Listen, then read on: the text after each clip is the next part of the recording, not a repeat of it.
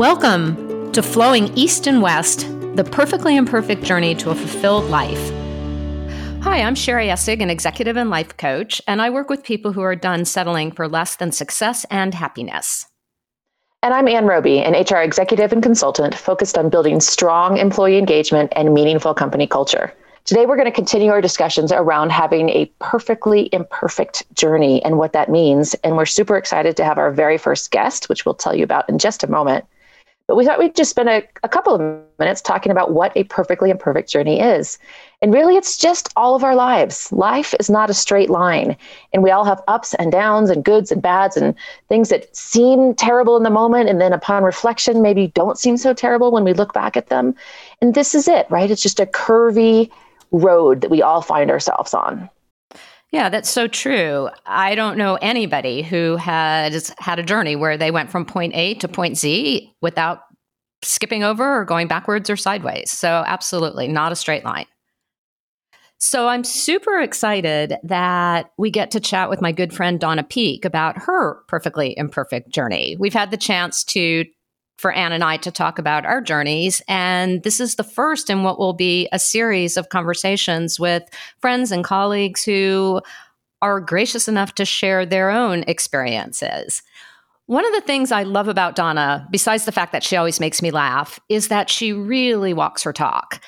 And I got to see that in action not too long ago when she was reaching the end of a commitment she had made for the last job that she took she had gone to work for somebody that she had a 20 plus year relationship with and had set out a really clear timeline for when she was going to be ready to leave.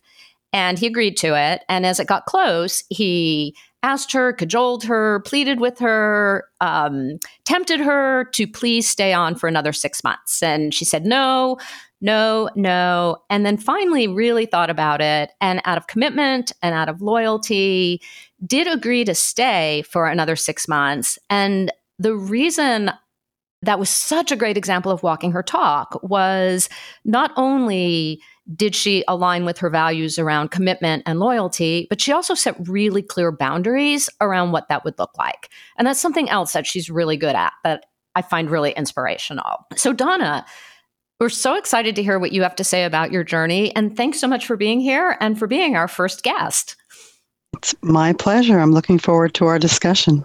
Yeah, likewise. Why don't we start with you just talking for a few minutes about your perfectly imperfect journey? Just hit the highlights, you know, and then we can just start diving into some of the highs, some of the lows, some of the lessons learned. Let's start with uh, just a little bit about what your journey has looked like. Ah, sure. So let's see. I, I was born a small black child in Brooklyn, New York. I guess I'm dating myself with that jerk reference. But anyway, I was born. I was born in uh, Brooklyn, New York. Born and raised there. Went to college in Pennsylvania, and started my career with IBM. Met my husband in Philadelphia, and uh, we had a whirlwind romance because I'd kissed a lot of frogs before I found my prince. So I was I was older person when I married my husband, 28, and uh, moved to Raleigh in '94. Both of us with IBM worked at IBM at the time. And we had this perfect plan to move to the South and have two children and adopt one. That was the plan, but God had other plans. We struggled with infertility. Then we decided to adopt, and our son is now 20 and serving in the U.S. Coast Guard in Nags Head, North Carolina. After a 37 plus year career in the high tech industry, I retired. My official retirement date was April 1st of this year, which was apropos because it's kind of been an April Fool's uh, retirement. but as per my general philosophy about life, which is to always see the glasses half full, rather than bemoan the fact that you know all of our travel plans went into the trash can, into the crapper i just took it as a great opportunity to do a major reset and that the timing was great to do a reset because i was a retiring and lucky for me i have lots of interests and a lot of them are outdoor interests like pickleball and tennis and running and cycling and so those were safe things to do in a socially distanced way to keep me sane and active in my retirement. So I have been having a very fulfilling retirement and it's just getting underway. So that's me. Donna, I love what you said about sort of being a positive person, seeing the glass as half full. Is there something in your life that helped you take on that perspective? Well, I I would say I've had a couple of aha moments, and the one that helped me with that perspective was I mentioned I started my career at IBM, and so pretty early in my career, I was on area staff, and that's basically a high pressure powder keg environment where all these type A personalities are competing to get their first management job, first line management job in IBM. And they bring in a bunch of executives to come in and speak to us to give us, you know, motivational talks and rah rah. And most of the executives that would come in would talk about how great they are and how hard they worked and all that kind of stuff. But the executive that stood out to me was a man named Charlie Quinn. And he spent his talk talking about how to deal with disappointment in life. And he used a personal example, a personal story about a branch manager job in Jersey North that he had been vying for and was competing with one other person for, and it was his dream job. He wanted it bad, and he didn't get it. And he talked about how poorly he handled it at first and how he recognized that his character was really defined by how he handled disappointment. And that just stuck with me. It had me reflect on like how terrible a job I usually did in dealing with disappointment because I'm a planner, you know, organized, thinking 17 steps ahead, had a plan for my life. And, you know, if I was shift to the left or the right, I didn't always handle disappointment well. And the way that story comes full circle is you fast forward about three years from that point in time. I'm working in one of my dream jobs. I was I got my first line management job at IBM in the number one branch office in America out of 250 IBM branches. I was recruited by that branch manager. And I had my head in the sand because I loved that job and there was a lot of reorg talk going on and I wasn't paying attention. and as a result, I got basically the worst job in the reorg. And in that worst job, I was working for Charlie Quinn the guy who had talked to me about disappointment. And I remember thinking my life was going to be over because this was like really a crap job. And I went home and my husband played this uh, uh, Ray Charles country album. and I was laughing through my tears because it was just, you know, he went over the top with it and made me laugh. And then I just dusted myself off and I was like, when life gives you lemons, you're going to figure out how to make lemonade. And I just applied myself to this job. I tried to find a way that I could make a difference in something that was considered kind of not all that exciting. And I think Charlie Quinn recognized that grit in me, and I went from the worst job in my career to the best job in my career. He tapped me for, for a much better opportunity. And that cycle, you know, having the him do that talk to, to me at a young age. And then a few years later, me be confronted with a major disappointment. And then seeing how my ability to handle that well resulted in a fantastic opportunity for me um, was one of the things that helped me learn how to deal with disappointment and keep a positive attitude. So, Donna, that sounds like it doesn't sound like it is. It's such a perfect example of an imperfect moment that turned out to be perfect right? I mean it's exactly. just it's there i can't i couldn't i couldn't script a better example of a perfectly imperfect journey right? Where something really disappointing happened and yet you'd had something happen earlier with the same person that set you up to think about it differently and it came full circle and ended up being perfect and that's why we are so fascinated and interested and curious about imperfect journeys because it's where all the learning is. Absolutely. Right? And it's where all our growth comes from. And it's so important. What I love about what you're saying is how you were so conscious, at least part of the time, around how you wanted to deal with your disappointment, how you wanted to manage your disappointment. And I'm sure that process wasn't perfect either. Correct. Right. Yeah. So- it was wonderful. And we had actually, uh, uh, once he gave me the job and I was so excited about it, I talked to him about, you remember that talk you gave? and he remembered it. And I told him, and actually, we exchanged Christmas cards to this day. And it's been like, I don't know, 30 years now. It was one of the most impactful times of my life. I never, I'll never forget it. Well, and I, I, I also love how your husband knew exactly the right formula to try to bring you out of your funk a little bit. And has that, have you noticed a, a trend there as well? Like, a, uh, I sometimes think our, our friends and partners can help pull us out of things or at least give us different perspectives. Has that been your experience? Oh, absolutely. That's one of the things, one of the many things I love about my husband. I'm I'm a type A driven personality and he knows that sometimes I can take myself too seriously. And so him playing that country album, which is, you know, country music is just so depressing, right? Made me realize how ridiculous I was being. Like I was so upset and I was crying and I was like using all this hyperbolic language. My life is over. My career is over. And, you know, and he put that album on and I just started to laugh about how ridiculous I was being. But, you know, he's, he's been wonderful doing that in my life. I also remember another time when I was really young in my career, I probably was four years at IBM, and I lived in Bethlehem, Pennsylvania, which was a small town in central Pennsylvania. Not a great place for a young 23 year old black person to be living. And IBM was going through a really bad time. You know, the economy was bad. So, therefore, you know, in, in sales, it was just a bad time. And I got myself into a really bad funk of feeling sorry for myself.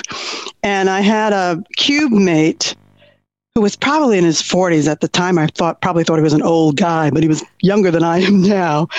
And he invited me to be a a speaker or a judge at an Optimist International competition, a bunch of 12 year olds doing speeches on destiny, choice, not chance.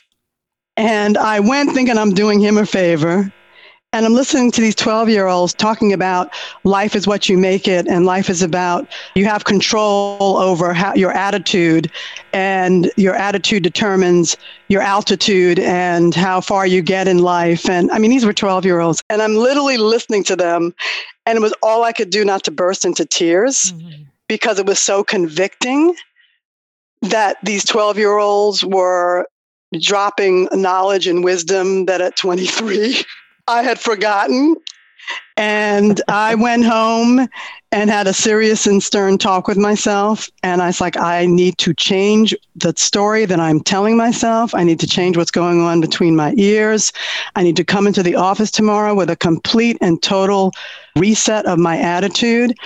And I went from that moment of funkiness to winning branch managers awards and getting promoted out of the office all because a guy who realized that Donna needs an attitude adjustment, so I'm going to invite her to do this for me.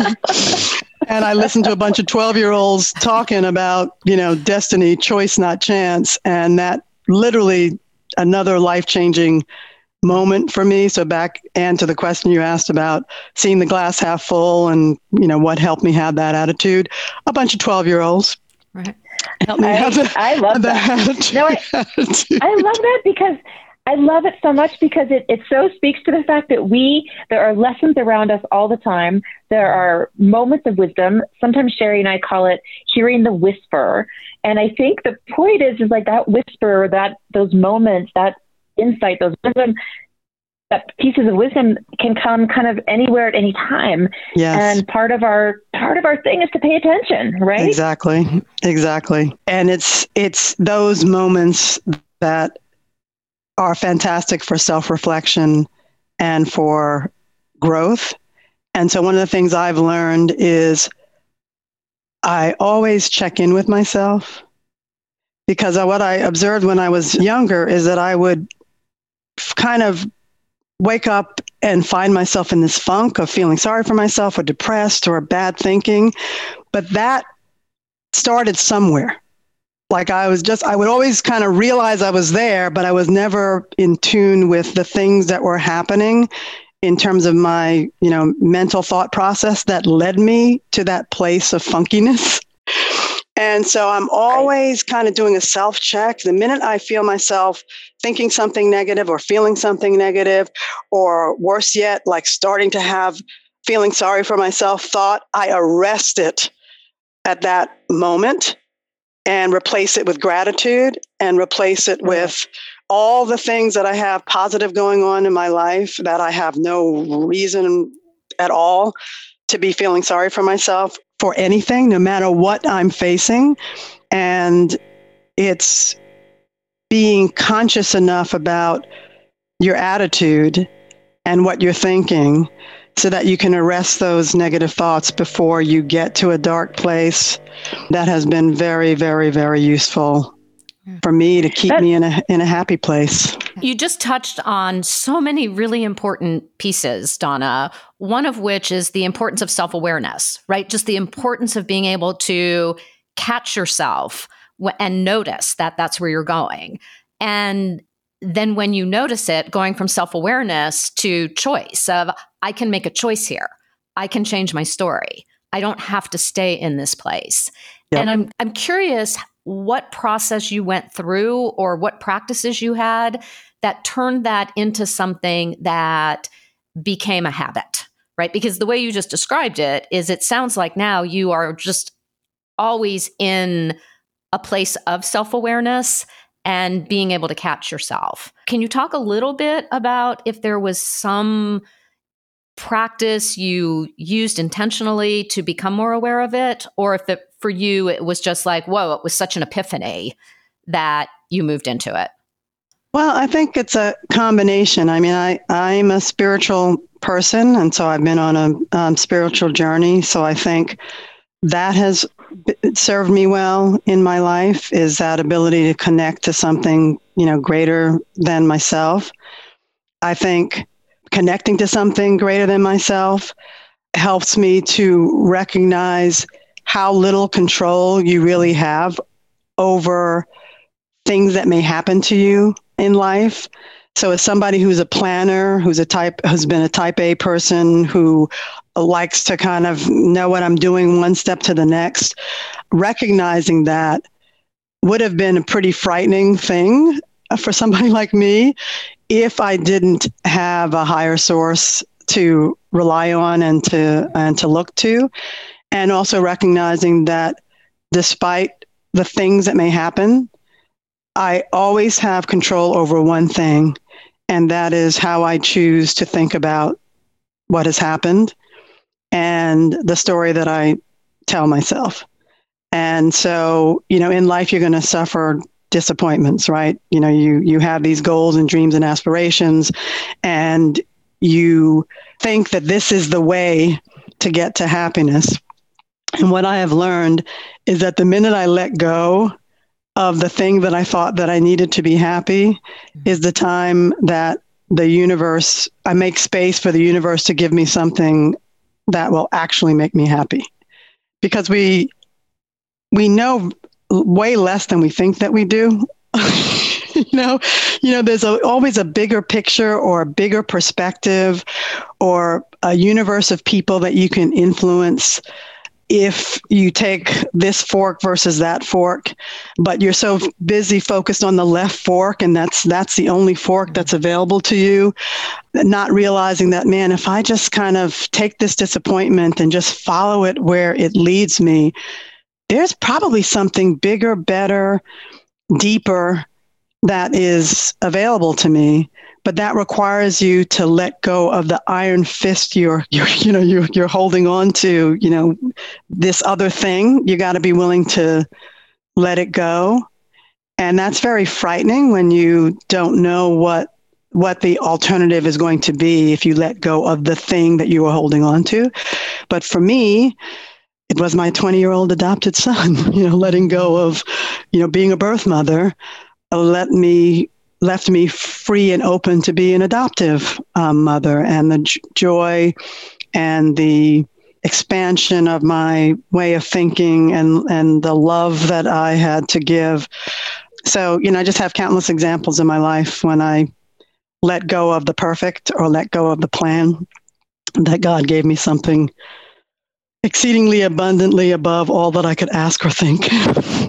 so, yeah, that's such an amazing perspective because, and I think it's so hard sometimes for you know when you're in the middle of the muck, and I'm sure when you're in the middle of the man, I really wanted to be a birth mom.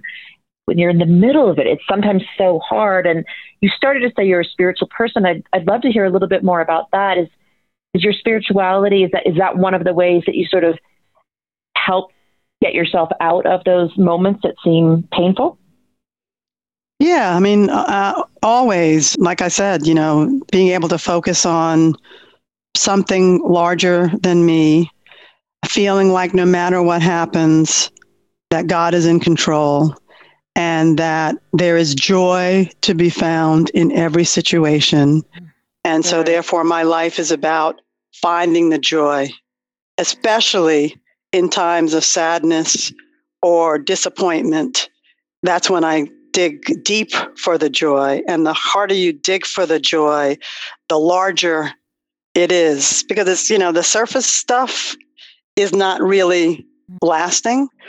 But when you're, you know, digging for joy in the face of, you know, an Alzheimer diagnosis for your mother, or, you know, infertility, or, you know, my husband's prostate cancer diagnosis, which is thankfully he's fine now. When you're digging for the joy in those times, that's that's when it's it's gets rooted uh, in you, so that I can be have joy even when I'm not happy. I can still have joy. Right. God, what you just said, Donna, is so so impactful. This this idea or this reality that you don't have to be having everything going fabulously well to still be able to find joy precisely and, right and and that it takes more effort sometimes than other times right? I'm sure when you brought right. your son Carl home, it was well, it probably wasn't one joyful moment after the other when you were up in the middle of the night. So that may not be the best example, but that just there were so many I'm sure there were so many more moments of joy in motherhood that compared to how hard you have worked to find moments of joy as your mother has continued to deteriorate, right? And yeah. continued to move further and further into Alzheimer's. And well, even in the situation with my mother, so I I have not unfortunately had a very good relationship with my mother. It's been very tense and fraught with conflict. And I went through counseling about it. I tried to have conversation with my mother about it, but she had her own childhood trauma, so we could never really connect. And I thought I'd reached a place of peace about it until we got the Alzheimer diagnosis. And I realized that there was a part of me that was still holding out hope that I would somehow miraculously have this reconciliation with my mother. And so I had to grieve all over again that that was never going to happen now. And now that, you know, it's four and a half years in and my mother is at late stages, so she doesn't know who I am, and there's no chance that we're going to have any kind of relationship, I still find joy just going over there and being with her. And it's actually a relief now to go over and spend time with her because I don't have to worry about the baggage of our history and our our negative toxic patterns of behavior you know and and all of that negative history that kind of would make our interactions really charged and fraught. I can now just sit with her as someone who is bedridden and needs comfort and care and just provide comfort and care and find the joy in being with my mother and providing that comfort and care even though I didn't have the thing that I wanted. I'm taking the thing that I have and finding the joy in in that. You know, it's so interesting to listen to you talk. I went back last night to try to figure out how long we have known each other. And it's over 12 years, which was kind of surprising, right? And in a way, it was surprising. In a way, it wasn't because I feel like I've known you for as long as I can remember. But it's interesting to hear you talk about earlier in your life the high drama, the getting getting stuck in disappointment or wallowing in disappointment And it really speaks to the power of our abilities to transform because Absolutely. right because in the time I've known you, I have only experienced you as this positive, motivated, joyful, steady, grounded person. And and of course, we don't get to see all of everybody, Mhm. but when I hear you describe your your young self and I know how I experience you, it really speaks to the power of transformation. Absolutely. And I, I think the other thing that I have benefit, benefited from in my life is that I was always someone that was really good at learning from other people, learning from their mistakes, and recognizing when I was seeing a lesson in action, which is not something we do all the time, like because lessons are all around us and we kind of walk by and through them all the time. And, you know, I'm having a really joyous retirement now.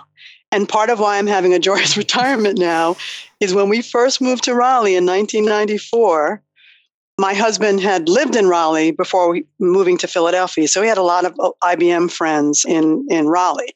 And soon after we got here, he got invited to a retirement party. We got reti- invited to a retirement party. It was the wife of a friend of his who was retiring after 30 something years in the public school system as a teacher. And I didn't know anybody at this party, and they lived in a beautiful home. And I saddled up to her kind of at the party, and I introduced myself and I said, Oh, man, you must be so excited to be retiring. And I will never forget her reaction. She almost burst into tears. I could tell she was like holding it together. She said that she was miserable, that she doesn't know what she's going to do with herself. She's terrified of what this part of her life is going to look like. And she really wishes she wasn't retiring. And I kind of reared my head back because by then I was like mid career and I was like IBM and my career was pretty much my life. We were struggling with infertility, so that kind of had me double downing uh, on my career and as a, you know, coping mechanism. And I it was like a punch to the gut because I said to myself, this is not going to be me. When I'm ready to retire, I want to be leaping into retirement with joy. I want to be prepared emotionally and mentally for that phase of my life. I don't want to be going into retirement terrified and not knowing who I am and what gives me joy and wondering how I'm going to spend my days. And so I've committed to myself from that moment that I needed to find the things that brought me joy that I needed to start building those things into my life. And over the decades since that moment, that was part of the impetus, Sherry, for me joining the book club. And, you know, I, I na- renamed the book club Oasis of Joy because it was part of my mission to mm-hmm. find things that bring me joy. I played tennis. I recently picked up pickleball. I started running. I learned to cycle. I always was an avid reader and I didn't make time to read. So I started reading more. I just started building a life for myself outside of work around things that brought me joy mm-hmm. so that when I got to the point where I'm at the, my last job before retirement, that's why it was so easy to tell him no three or four times because I was mentally, emotionally ready for this stage of my life. And I didn't want anything to, to delay that moment. And now I'm here. The days and weeks go by fast. Like I'm, I'm like when when COVID is over, I don't know how I'm going to fit more things into my life because I'm already, you know, feeling like I'm having a full retirement. And I mean, I'm I'm doing a lot of political volunteering because that's a passion of mine. Equity and racial justice is a passion of mine. So that is, you know, I've carved out time for that. But my husband was uh, who who retired five years before I did, gave me really wise advice, which was to not be in a hurry, to say yes to board op, you know, th- things that would come my way. People thinking, you know, I'm retired, I've got free time in my hands. I'm just sitting around eating bonbons. So they come to you with stuff to do. he said, say, say no to all of it. Give yourself nine to 12 months before you say yes to stuff so that you can settle in to your, you know, your new normal. And that was really good advice that I have taken to heart. But that moment at that retirement party and listening to that woman was a wake up call for me about the changes I needed to make in my life then in order to be here now and on a different trajectory of happiness than that that woman was that woman unfortunately found herself in. You just gave two great examples of hearing some information or getting some advice. So one from the woman who she didn't even know she was giving you advice, right. but you took you took it in that way. You thought, man, this is not what I want, right? And so it really, again, you heeded the whisper. There was something that was coming through in the conversation that you had with her that then impacted you, frankly, for the rest of your life. Absolutely. And so it was sort of this indirect way. And then your husband, again, with sort of the amazing, you know, coming in and, and giving you some really direct advice. And I just, Donna, I just love how you are able to hear the the things that have meaning to you in this indirect way, but also, you know, continue to hear the direct sort of advice and feedback you're getting as well. And on that note, I'd love to hear if if you could go back in time and give your younger self some advice, what advice would you give you? I think I thought a lot about this. I've thought a lot about this question in my life. And usually, when people get this question, they say the, you know, love yourself more and, you know, kind of stuff like that. And all that is true. But I tried to think through what would be the most meaningful for me, given the journey that I've been on. And what it came down for me, t- down to for me is love myself enough to set boundaries and know that those worthy of you will honor those boundaries. And those who won't, you have the freedom to leave. And it took me probably 50 years to fully embrace that advice because I had to employ it with my own father about a year ago. And it was really the first time I had established a clear boundary with my father after years of kind of bad behavior that I kind of just swept under the rug and and ignored or didn't address. And what I would tell my younger self is that an, um, a, a thing that you don't think of when you're young, because when you're young, you're kind of insecure. You may be battling with, you know, some self-esteem issues and you kind of want to please people. And you think that if you don't do what people say or if you if you set conditions or boundaries that people won't people you'll lose people's love and respect and an amazing thing happens when you set boundaries it actually increases people's respect for you and people who are decent people who respect you and just have any amount of character about themselves if you establish a boundary, people respect your boundaries. They absolutely will. Uh, there are very few people that won't. And the ones that won't, it's them really testing to see if it's really a boundary.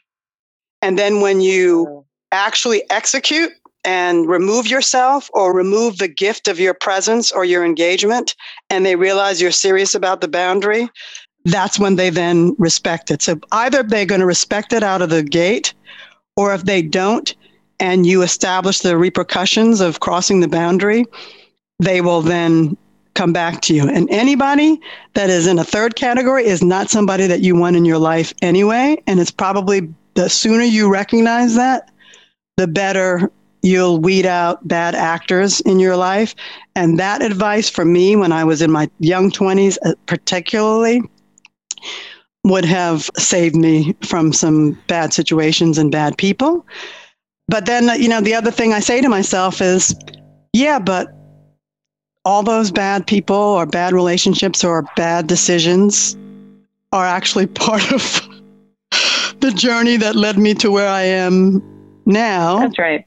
So, you know, at the end of the day, yeah. I would just say enjoy the journey and pay attention.